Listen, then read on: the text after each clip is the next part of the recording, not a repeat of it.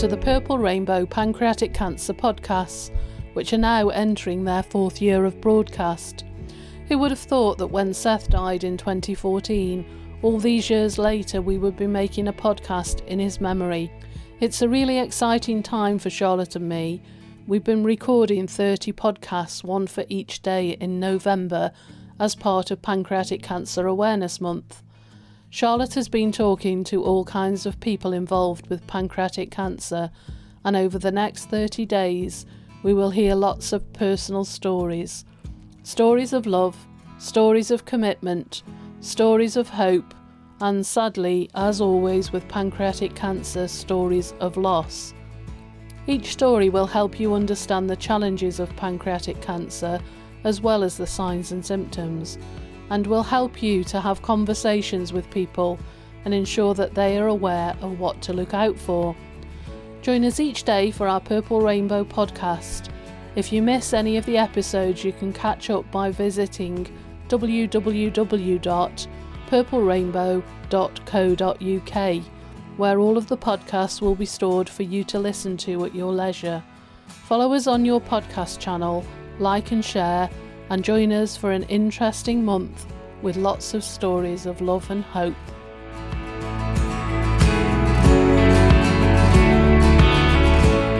Welcome to today's episode of Purple Rainbow Pancreatic Cancer Podcasts. This episode is one of 30 you'll be getting across November 2021 for Pancreatic Cancer Awareness Month. I'm Charlotte, and today I'm talking to Jill, now, over the past two decades, Jill has been diagnosed with a number of primary cancers, including pancreatic cancer. One of those cancers, though, probably saved her life. I'll let Jill explain. 21 years ago, I was diagnosed with primary breast cancer about this time, and uh, I had eight months' worth of treatment, including six months of chemotherapy, uh, 30 sessions of radiotherapy and an operation, not a full mastectomy. Um, and to all intents and purposes, it was almost like a year out of my life, and then it was all over and done with, and you know we we moved on in the in the best way that we can, and it was uh, strange strange times afterwards. Really, it was very difficult during the period, but very strange times afterwards. I, I won't say I forgot about it because you never ever forget about being diagnosed with cancer. Uh, but, you know, I moved on. Um, I helped found uh, an organisation called Bosom Buddies, and we do fundraising throughout the year. We also ran a support group in a local hotel on a monthly basis, basically because I went to a couple of support groups and found they really weren't for me. Um, and I wanted something where people could feel. I didn't want everyone sitting there going, "Oh, woe is me! Why has it happened to me? It's, my life is so awful, etc., etc." And people beating themselves up. I wanted people to go into it with. Um, a more positive feel and to feel that there was support out there and that we could all, you know, just because we've been diagnosed with cancer didn't mean to say we couldn't still have a good time and we still couldn't have a laugh and we still couldn't do a lot of fun things. So a lot of drinking went on once a month at this hotel, um, lots of laughs, and we did lots and lots of things to raise money. So we moved on, did you know, did a lot of things, a lot of fun things, met a lot of lovely people, lost a lot of lovely people, sadly, as you do when you're associated with people with cancer, and then to my great shock, in 2015, I found another lump in the same breast. Um, raced off to see my consultant, who was just marvelous. He's been, oh God, such a support to all of us, you know, over the years.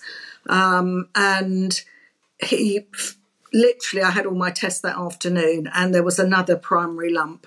Um, very luckily, it wasn't secondary; it was a primary lump, just happened to be in the same breast. But he is a, he he is a very thorough man. He's retired now, um, but he checked me out for lots and lots of other things. And at the time, he discovered that I actually had cancer on the tail of my pancreas. Um, which was a terrible shock because, in fact, we'd just lost a friend about two months before to pancreatic cancer, and um, it was very quick, as it often is with pancreatic cancer. And so I had the shock of having to have another operation and then having to deal with what was happening with the pancreatic cancer. And, you know, I just thought I'm just going to have the operation because they wanted to do the then he referred me to another consultant for pancreatic cancer. Um, and they decided that what they'd do is they would actually operate to remove the breast cancer first. Um, and then there were all sorts of things that the um, specialist for pancreatic cancer wanted to do uh, to protect me in the future after the operation, uh, uh, including a number of vaccinations that would take four or five weeks to take effect. Because at the time of what he had to do, he had to obviously remove the tumour from the, pan- the, pancreas, but he also had to remove my spleen as well because it was in an area that was connected to my spleen. Who knew all these things? I didn't. Um, and the spleen protects you from infections, which again, I didn't know that either. So, um, so I had the operation. I was only in hospital for I think a day and a half. Came out, um, had um, all my various vaccinations. Um, I then had um, some more tests and um, a procedure with a camera down so they could have a look and how they were going to operate, etc. I then dashed off for a two-week holiday. I was desperate to get some sun before whatever was going to happen to me happened to me. And I actually came back and went sort of straight, almost straight into hospital. Um, and um, I don't know why, but I expected to come out and skip, be skipping across the car park back into my car like four or five days later. But I wasn't. I was. It was a very major operation. I hadn't realised just how. Maybe I just didn't take it in how major it was. Um, and I was actually in hospital for 13 days and still felt pretty bad when I came out. Um, and I then had to wait to recover from the operation, and then I had to have um, a course of chemotherapy again, um, which was three weeks on, one week off um, for six months, which was pretty tough. The first chemotherapy I had back in the year two, 2000, 2001, um, it was three types of chemotherapy. I had a constant um, bag of um, one type, and then every four weeks I went in to have an infusion of another two types, and they were pretty tough. But I carried on. You know, I travelled, I worked, I was running a business, um, and although it used to hit me hard about three days of the month, and the build up was quite a lot, and it was quite tiring. Um, I actually coped, but oh, the chemotherapy after the operation for the pancreatic cancer was really, really tough. Um, and I had to really grit my teeth to get through it. Um, in fact, I actually thought the chemo was killing me, never mind the cancer, it was that bad. But however, um, I tried to make life as normal as possible. And um, one of the things I did do is I actually arranged and I paid for um, to have treatment in in the States, in America. I've got a house there and we like to spend quite a lot of time there. So I actually arranged with my consultant um, in the UK to get all the information that I needed to send it to a cancer centre near where I live. Um, and the cancer centre near where I live agreed to give me my chemotherapy and to do the you know the usual blood test to make sure you weren't going to be killed by it and all of that sort of thing. Um, and so I actually did have some treatment in America, which I paid for in America. Um, and then uh, when I came back, um, it was Christmas, and um, it was I was still feeling really pretty rough from the chemo. I lost three stone, and um, I'm not a huge person. And sometimes you think you'd like to lose half a stone or three quarters of a stone, but three stone, nothing fitted me. It was awful. Um, but um, I gradually recovered and moved on from there. Wow, what a what a because I was going to say a few years, but it's 21 years. What are 21 years you've had. Yes, yeah. Yeah, I then had, I actually then had another cancer two years later. Um, uh, I, I um, was being very, very carefully looked after. You know, my breast consultant, the pancreatic consultant, and I was having, uh, you know, scans and tests like every six months, etc. And they were keeping a very, very close eye on me. And um, it was the pancreatic cancer specialist who picked up on one of his scans that I'd got a like a notification of some sort of node in my lung that was um, sort of showing something. So he tested it out, and I actually had primary cancer. Again, none of these cancers are associated with each other um, in my right hand lung. So I three years ago went into hospital um, and had piece of my lung taken out. Um, I didn't have to have any chemotherapy or anything. Um, in fact, I came out of hospital and went put two Christmas trees up and went Christmas oh shopping. um, uh, so that was actually a very easy operation in comparison to the pancreatic cancer. So yeah, I've actually had four different types of primary cancer. Um, so as you can imagine, I I'm kept a very close eye on just to make sure that nothing's cropping up elsewhere. Makes life a bit difficult sometimes because every time you get a pain or a twinge, you think, "Oh my goodness, you know, is something else happening?" Um, but uh, no, I've been yeah, I've been very lucky actually. I've been very lucky. Things have been picked up early. If my my pancreatic can if I hadn't had breast cancer for the second time, I would not have had my pancreatic cancer picked up probably until it was too late. But because at the time it was picked up, you know, it was very early um, and they were able to operate, which was fantastic because a lot of people, masses of people, a huge percentage, cannot even have an operation they won't bother because it's gone too far. I was going to pick up on that point is of almost having breast cancer potentially saved your life. It did. It did. It absolutely did. And having the consultant I, I had, who I became very close to because um, obviously, I saw him quite a lot outside of hospital appointments as well because we were doing all this fundraising for his hospital and his centre, etc. Um, uh, he was he was just so thorough. I mean, I'm sure that a lot of other consultants would have actually said, "Oh yes, you've got breast cancer again. Let's get on and let's deal with it." But he wanted to check me out completely, and if he hadn't done that, you know, I would probably have presented with pancreatic cancer at a stage where there was nothing that could be done about it. So I was very, very lucky.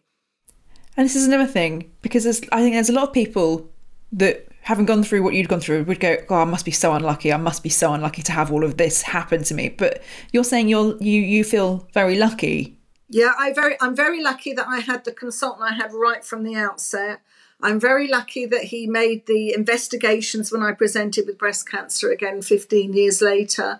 Um, I had fantastic, fantastic treatment with my pancreatic consultant who is just like the most marvelous. But so I had two excellent consultants, and I've now got a lung consultant who's also very excellent. So, uh, so I've got three. Well, my breast consultant has actually retired. He retired last year, which was a very sad moment. So I've got a new one now. So I'm beginning to get to know him a little bit as well now. So and he's very aware. I've got. He calls me his complex case because I was handed. I was handed over as a complex case from um, my first consultant to my second breast consultant.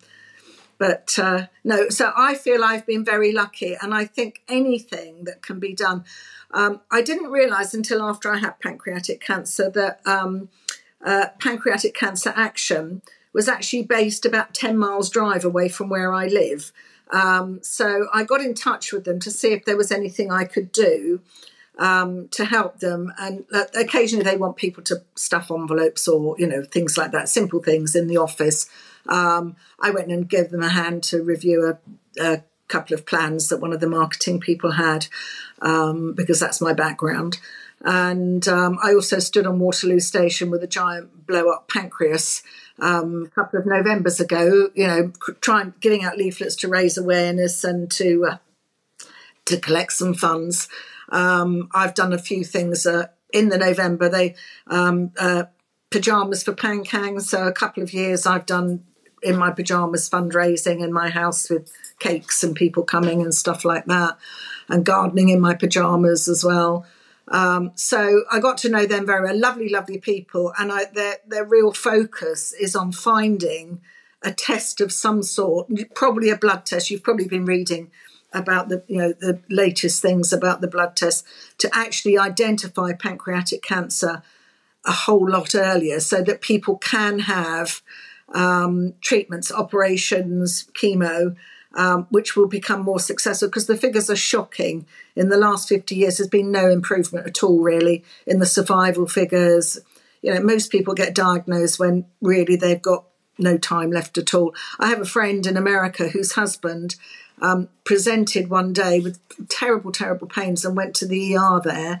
Um, and he actually had pancreatic cancer and he was dead three weeks later. And this is not uncommon.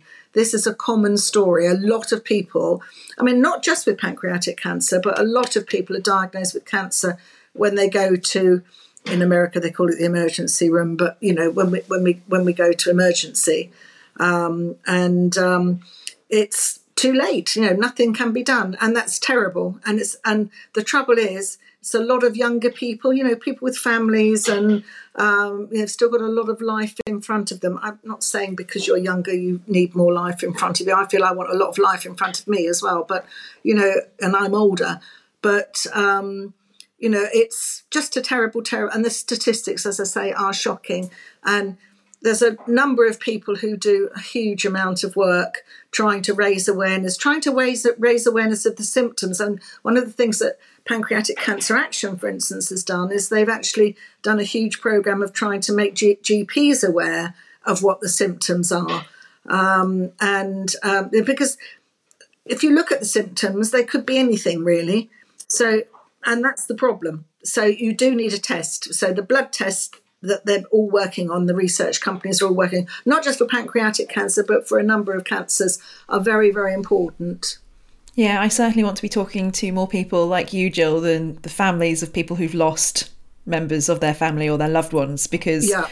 that and that's what it's about. An early diagnosis is just the key. It, it's in any any cancer, but pancreatic cancer especially. It just feels like yes. This might be a question that you don't want to answer, and that's absolutely fine. Um, which cancer diagnosis has scared you the most? My first one, funnily enough. Um, and when I think of how how I was, um, there's been a few things. I, I, belong to a number of cancer groups and have a lot of associates on Twitter. Um, and somebody posted, you know, what did you feel like when you were first diagnosed with cancer? And I was shocking. I mean, I was just awful. Um, I'm a, a, pretty outgoing, confident person. Um, as a general rule, I was running my own business. I had 40 odd people working for me. I was in public relations and marketing, so I was traveling all over the world. Um, and, you know, I wasn't fazed by much. And when I got my diagnosis, I was just I'm ashamed to say, I just couldn't cope. I was, um, I couldn't speak. I literally almost couldn't speak for nearly two weeks. And, you know, if someone phoned, I couldn't speak to them. I could barely speak to my daughters. I couldn't speak to my husband. I was just in complete shock. And um, it was, when I look back of how awful I was,